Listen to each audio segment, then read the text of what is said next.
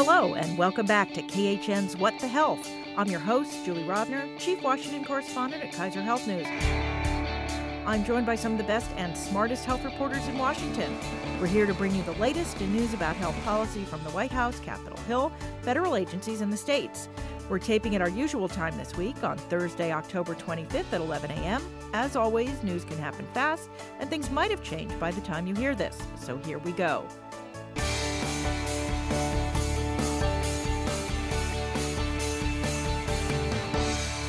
Today we are joined by Alice Ollstein of Politico. Good morning. Kimberly Leonard of the Washington Examiner. Hi. And Anna Edney of Bloomberg News. Hello. Welcome back, ladies. It has been a busy news week and it's not even over. Uh, let's start with the latest President Trump, who is involved in a maelstrom of other news, some of which we will get to in a moment. Uh, later this afternoon, is going to announce still more news on prescription drug prices, this time by revamping how the Medicare program pays for drugs administered in doctors' offices and outpatient centers, the so called Part B drugs. Anna, you've been following this. You're our drug price expert. Before we get to the news, first tell us what what Part B drugs are and why they are so expensive. Sure. Part B drugs are the ones that doctors are giving in their offices or in outpatient clinics, essentially, because they're injections or infusions. They're not something you want to be giving yourself. Um, they're not pills, mostly. They're not pills, yeah. They're not easy to, to take. Um, and so a lot of these drugs are um, for, you know, there's kind of some top conditions they're typically for. This would be maybe rheumatoid arthritis. There's some cancer drugs, also some drugs for some pretty serious eye conditions. Um, and so these fall under the Part B program, which is very different from Part D, as in dog, um, because Part D are the pharmacy drugs that you're picking up. Those are typically your pills or, or things like that. Um, and so what the Trump administration released this morning is they put out a report, um, which you know this Trump is very much expected to highlight when he talks later today about international pricing of drugs, and they looked at 27 Part B drugs. Um, they compared them to 16 other countries. So this was, you know, Japan, Canada, um, a lot of your European countries, France, Germany was on there and they essentially found that their the U.S. Medicare program is paying 47 percent more um, than all of the other the the international um, governments are paying. So that's about eight billion dollars more than they um, may have you know would have paid otherwise so that's a lot of money because these drugs total us spend on them these 27 drugs was 17 billion so that's you know they they really even by medicare standards that's a lot of money right exactly i mean they they're you know because they're more complicated drugs they tend to cost more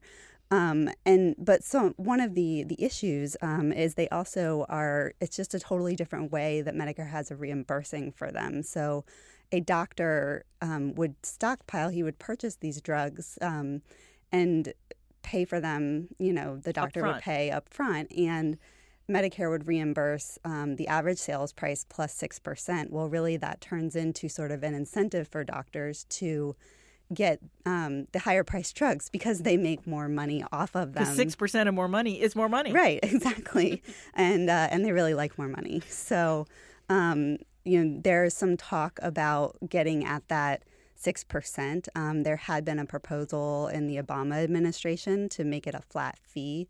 So you would pay, um, you know, average sales price and 20 bucks or something like that. And um, that didn't go. That did not go well. the the doctors lobby doesn't like that. Pharmaceutical manufacturers don't like it either um, because they like the incentive for the doctors to buy the higher priced drugs. Um, and so this is something we expect, you know, to hear Trump sort of sort of talking about ways to maybe get at that, um, and also to um, this word negotiation again is coming back up, which we've heard in drug pricing. Um, these drugs aren't negotiated per se. The, the doctors are, you know, paying what they can, or you know, they pay their price, but they're not like pharmacy benefit managers who are actually negotiating for the prices. And the Trump administration wants some way to inject that kind of negotiation into these. Um, how exactly the Trump administration will do those things and how they'll get at this international pricing issue as well is all kind of fuzzy um, on exactly what the what this proposal will be and how serious it will be. You know, will it be a regulation? Will it be um, something a little bit more um, more fuzzy? And so that will be the update at two o'clock that we'll hopefully but, hear. But I will say, unlike some of the other things that we've talked about with drug prices, like putting prices in ads, which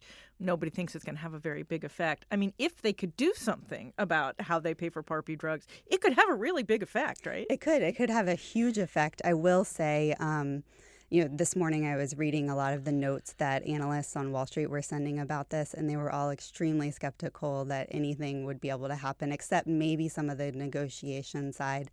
Um, and you know, they therefore were trying to sort of assuage their clients that you know, don't worry, the stock prices don't need to suffer based on this. Trump, there is there is the idea that you know maybe a little bit of this is political. We're two weeks from less than two weeks from the midterms, and I was just going to ask that.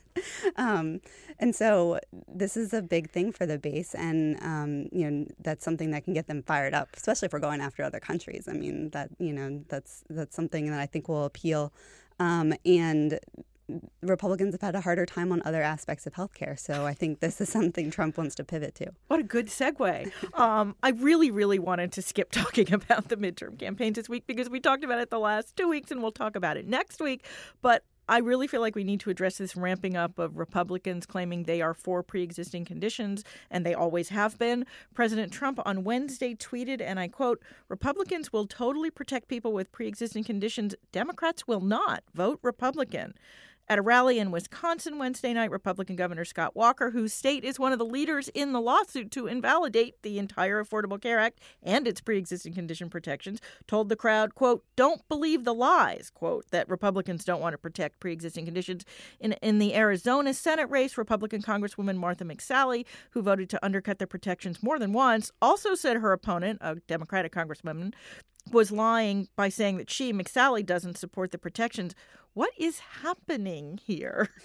Um, well, um, Republicans have been hammered for months now, uh, very effectively by Democrats uh, over the vote the House took last year and over this lawsuit that Republican states are currently arguing that could come down at any moment taking away those protections for pre-existing conditions. Now, Republicans' names are on that vote and that lawsuit, and nothing they say in a campaign speech or debate can can change that. I think uh, they they have been making these sort of personal arguments that a lot of Democrats were making, um, saying, "Oh, I would never do anything to hurt uh, pre-existing conditions because my mother has X or my son," or and so you see Republicans coming out with ads claiming that, um, but then that doesn't square with their actual record or any sort of concrete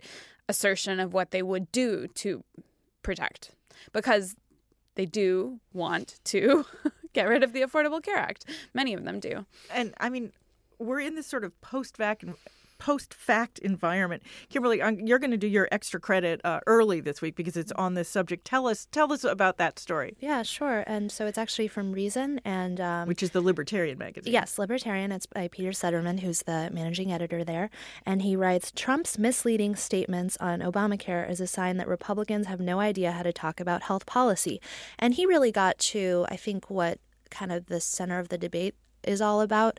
Republicans can say that they believe in protecting pre existing conditions and that they also want to repeal Obamacare as long as they have some other sort of substitute that would keep those protections in place. There are certainly other That's ways to been do the them. replace part of the repeal and replace all along. Exactly. There are other ways to make sure that people with serious illnesses can have access to medical care and to coverage. Um, it doesn't have to look like the ACA. It, uh, Democrats would argue, certain Democrats would argue, it should look more like single payer in order to guarantee those protections. So there are other ways to do it. But it's just the part that, um, you know, and this article talks about that Republicans aren't articulating is wh- how they would go about doing it. Because the way that the ACA did it, you could argue, shuffled a lot of costs onto middle income people, um, in some cases, even driving them out of the market and putting health insurance out of reach for them. So they're almost no better than they were, you know, before right, the ACA. and we've talked about it before. Those are the people who are who earn too much to get subsidies, who are now basically paying these enormous increases, um, basically to subsidize the people with pre-existing conditions. Exactly, exactly. And so, you know, there is an opportunity here for Republicans, but they've really, you know, instead of articulating their, you know, what the replacement would be, and this is something they've struggled with for you know since the ACA was passed.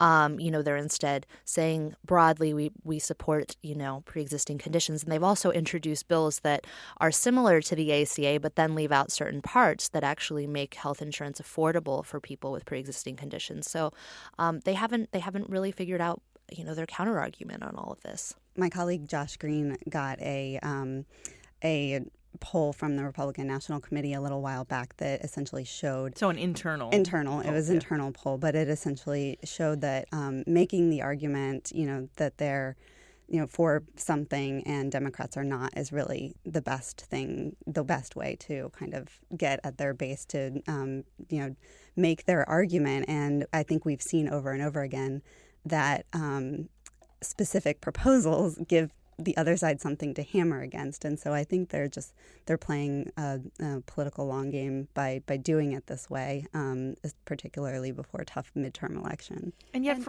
a few oh, a few officials have sort of misrepresented. A few Republican officials have misrepresented a couple things from the the past year.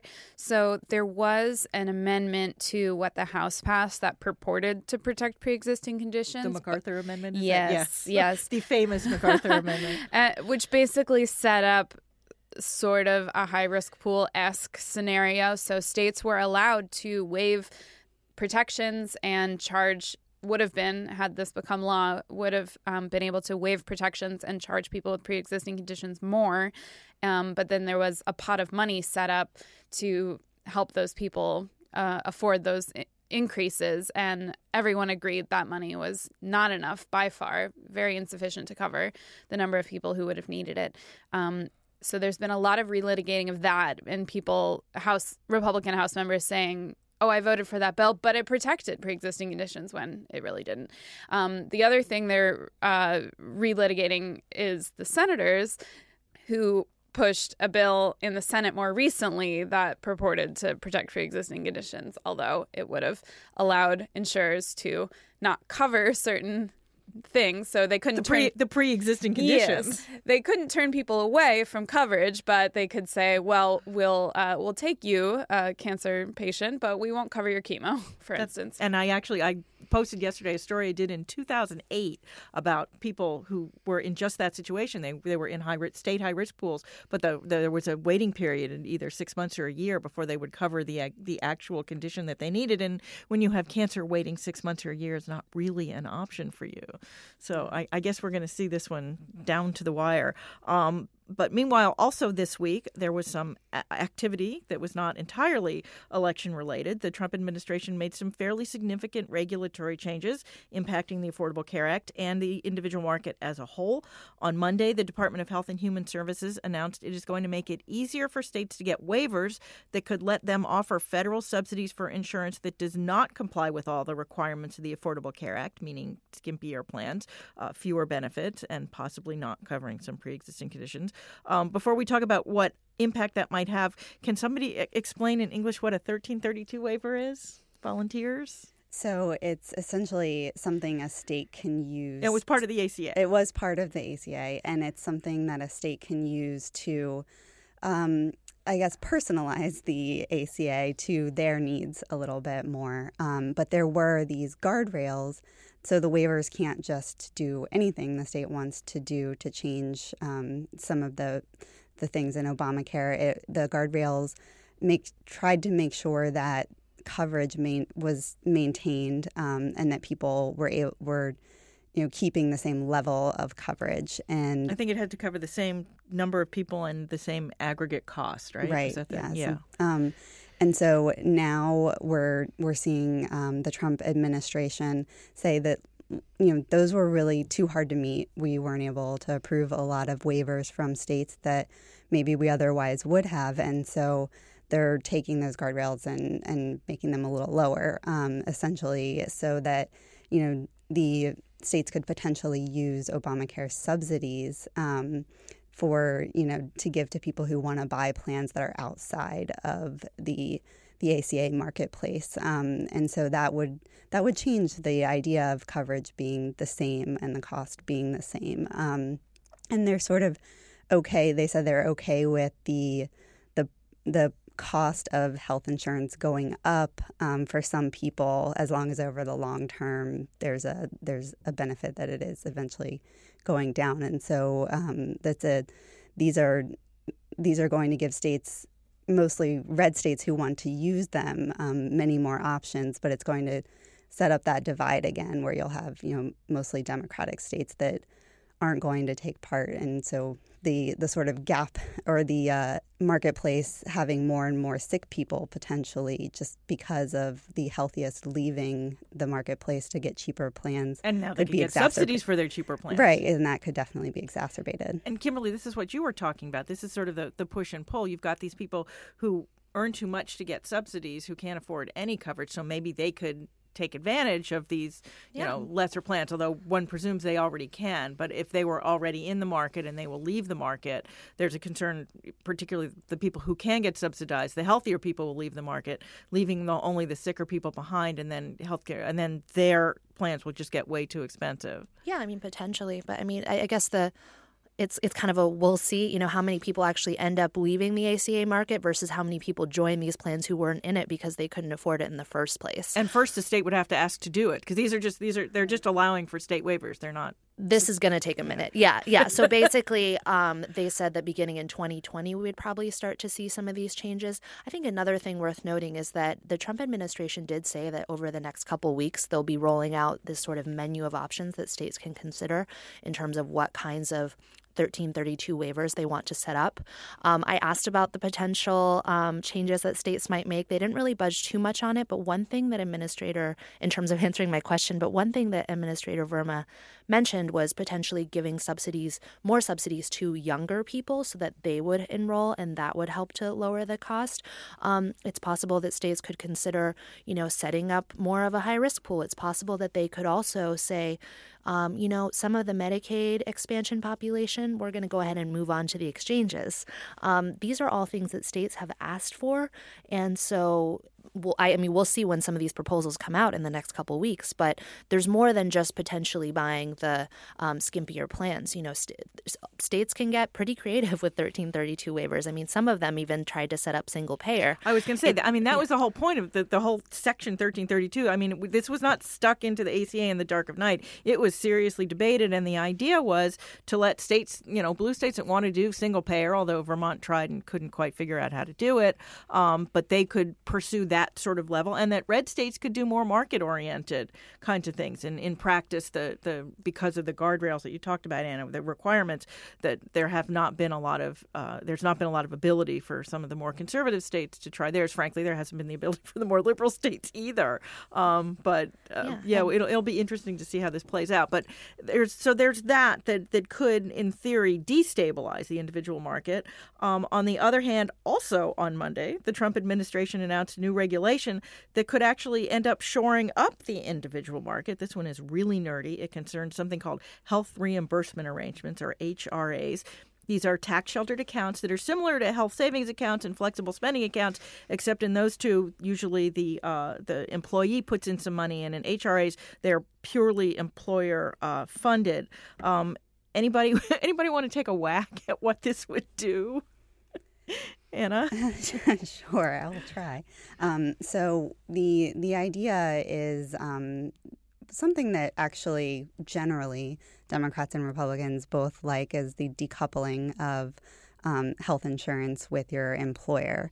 And so if um, you know if you're sort of buying your own, it's a little bit different, um, even though in this sense you're getting money from the um, from the employer, employer to right. purchase them. But typically, these aren't um, you know premiums aren't something that this sort of money can go towards. Um, you know, and so now that that that they're changing that, um, it could it could switch things up. I think was it 10 million people that the Congressional Budget Office, or that at least um, some the administration thought might make this switch, um, including uh, one million who didn't have insurance at all before. That's right. So right. not all of them being a switch, but mm-hmm. there would be 10 million who might who might use this. Um, and so I think this is you know obviously sort of another experiment in seeing you know a different way to to get insurance out there, um, and that, but it when you look at it um, from the the tax sort of side of it, these are people. I guess it's 10 million more people potentially that could be using subsidies depending on how much they make. So I mean, I guess you know we don't really know, but um, you know, they could be using subsidies to get their insurance on the individual market, and so that, it, it that could be, be expensive. An, yeah, it could be an increased cost for the government. And yet, I mean, it's interesting if you if you go back to the sort of the origins of the Affordable Care Act, they put the Congress put in the mandate for employers to provide coverage. Um, only over 100 there's you know many more small businesses than there are larger businesses. And i think the original idea and this is what the congressional budget office estimated that many many people in smaller businesses would go onto the exchanges and buy their own insurance that and they would get subsidies. And that would help shore up the individual market because by and large people who are working are healthier than people who are not just in ge- in general if you look at it in the aggregate. So the idea was that would sort of infuse more healthy people into the exchanges. And then of course when the exchanges kind of you know crash crashed on launch in 2013, a lot of small employers who were kind of looking forward to saying, oh, I don't have to do this anymore, I'm going to send my employees to the exchange, didn't do it because the exchanges just didn't work very well and the insurance was really expensive. And and so that's why, I mean, that's, I think, one of the main reasons why the exchanges are as, are as small as they are and as small, the individual market remains as small as it is. So in some ways, if these people were to get some employer money to go into the individual market, that would be a good thing for the individual market, right? Yeah, potentially yeah, it could be. Um, you know, we're always talking about the risk pool and how important that is. Um, and if you are getting healthier people in there, maybe that counteracts some of the other things we were talking about. So on the one hand, we have the the administration saying trying to trying to undermine the Affordable Care Act, and on the other side, we have the administration trying to fix the Affordable Care Act. And depending on the day, they actually will say one or the other. so, or both in the same or, day. Or both in the same day, sometimes in the same speech. Um, I'm sorry if that confuses you, but it is confusing. Uh, all right, we are going to leave the news there for this week. It is now time for our extra credit segment. That's where we each suggest a story we read the past week we think others should read too. Don't worry if you miss it. We will post the links to these stories on the podcast page at khn.org org. Kimberly, you've already done yours. Who wants to go next? Uh, Anna, I see you ready. yes. Um, mine is from the New York Times. It's Miscarrying at Work The Physical Toll of Pregnancy Discrimination. It's by Jessica Silver Greenberg and Natalie Kitroeff. Um, the the story look you know follows some women who um, were working in pretty tough conditions. Um, who, you know, no air conditioning, lifting heavy boxes. Um, this was part of their job. But when they got pregnant, um, it became difficult, and they asked their bosses over and over for some, you know, some ability to do some lighter work, and they weren't given it, and they miscarried. And this um, happens fairly often, and they there have been attempts well, I would say there have been legislation at least introduced in Congress to do something about it, but nothing has ever kind of seen a hearing or gone any further than that. Um, so this is a look at a, a, pretty dire situation for a lot of women who are doing physical labor, um, but you know they also can get pregnant, and you know there are con- some considerations that the nation might need to start thinking about. And there is a Pregnancy Discrimination Act. Well, yes, yeah. yeah. it's not always enforced. Alice. Um, I was very interested in a new report that uh, Kaiser put out on uh, Medicaid enrollment and Medicaid cost. So these are our colleagues at the Kaiser Family Foundation. Yes, over the past year, uh, Medicaid enrollment has dipped slightly, about half a percent, and the report mainly attributes that to the improving economy, but it just raised all sorts of interesting questions for me. Um, one, I guess, yes, the economy is improving and unemployment is very, very low. Um, however, most of the new jobs that are being created are not, you know, these full time with nice health benefits jobs. Um, so uh, that that raised some questions for me about Medicaid going down. Um, I also wanted to know whether the Trump administration slashing open enrollment outreach has contributed to Medicaid enrollment dropping since um, a lot of uh, folks became enrolled that way. They didn't know they were eligible.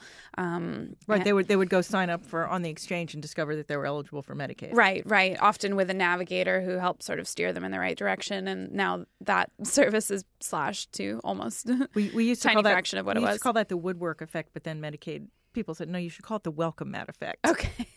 but it, it does tend to increase Yeah. Medicaid enrollment. Right, right. Um, I I was interested to see that uh, the biggest drop was in uh, adults in non-expansion states. So I yeah I wonder since non-expansion states also don't tend to fund outreach a lot if that is tied. Um, we were talking before uh, earlier today uh, whether the Trump administration's new uh, public charge rule that penalizes uh, immigrants who are seeking a green card if they have used any kind of federal um, health uh, program uh, relied on that, and so are people deterred because of that from enrolling? So yeah, just a lot of interesting questions, and we will see where it goes in the next year as a bunch of states vote on expanding. That's right. Well, three voting to expand, one, vote, one voting to maintain keep- its expansion. hmm And so between that and governor's races, where the Democratic candidate is promising to fight for expansion, uh, we could see a big swing next year. All right. Well, I actually have two stories that are on the same subject. One's from Dan Diamond at Politico, and one is from Tessa Stuart at Rolling Stone. Both are about anti abortion evangelicals at the Department of Health and Human Services and what that has meant, particularly to the Office of Refugee Resettlement, which is responsible for sheltering unaccompanied minors who present at the U.S. border. Earlier this year, they were also uh, responsible for the minors who were made unaccom- unaccompanied by being forcibly separated from their parents. It turns out that the head of the office, Scott Lloyd, who's an anti abortion activist, he earlier tried to prevent pregnant minors from getting abortions even after they got permission from a judge. Um, he made such a mess of keeping track of the children separated from their parents that HHS Secretary Alex Azar himself had to step in personally. Um, anyway, you should definitely read both stories. And that is our show for this week. Thank you for listening. If you enjoyed the podcast, you can subscribe wherever you get your podcast. We'd also appreciate it if you left us a review on iTunes. That helps other people find us too. Also, as usual, you can email us your questions or comments. We're at whatthehealth, all one word, at kff.org. Or you can tweet me. I'm at jrovner. At Alice Ollstein. At Leonard K. L. At Anna Edney. We'll be back in your feed next week. In the meantime, be healthy.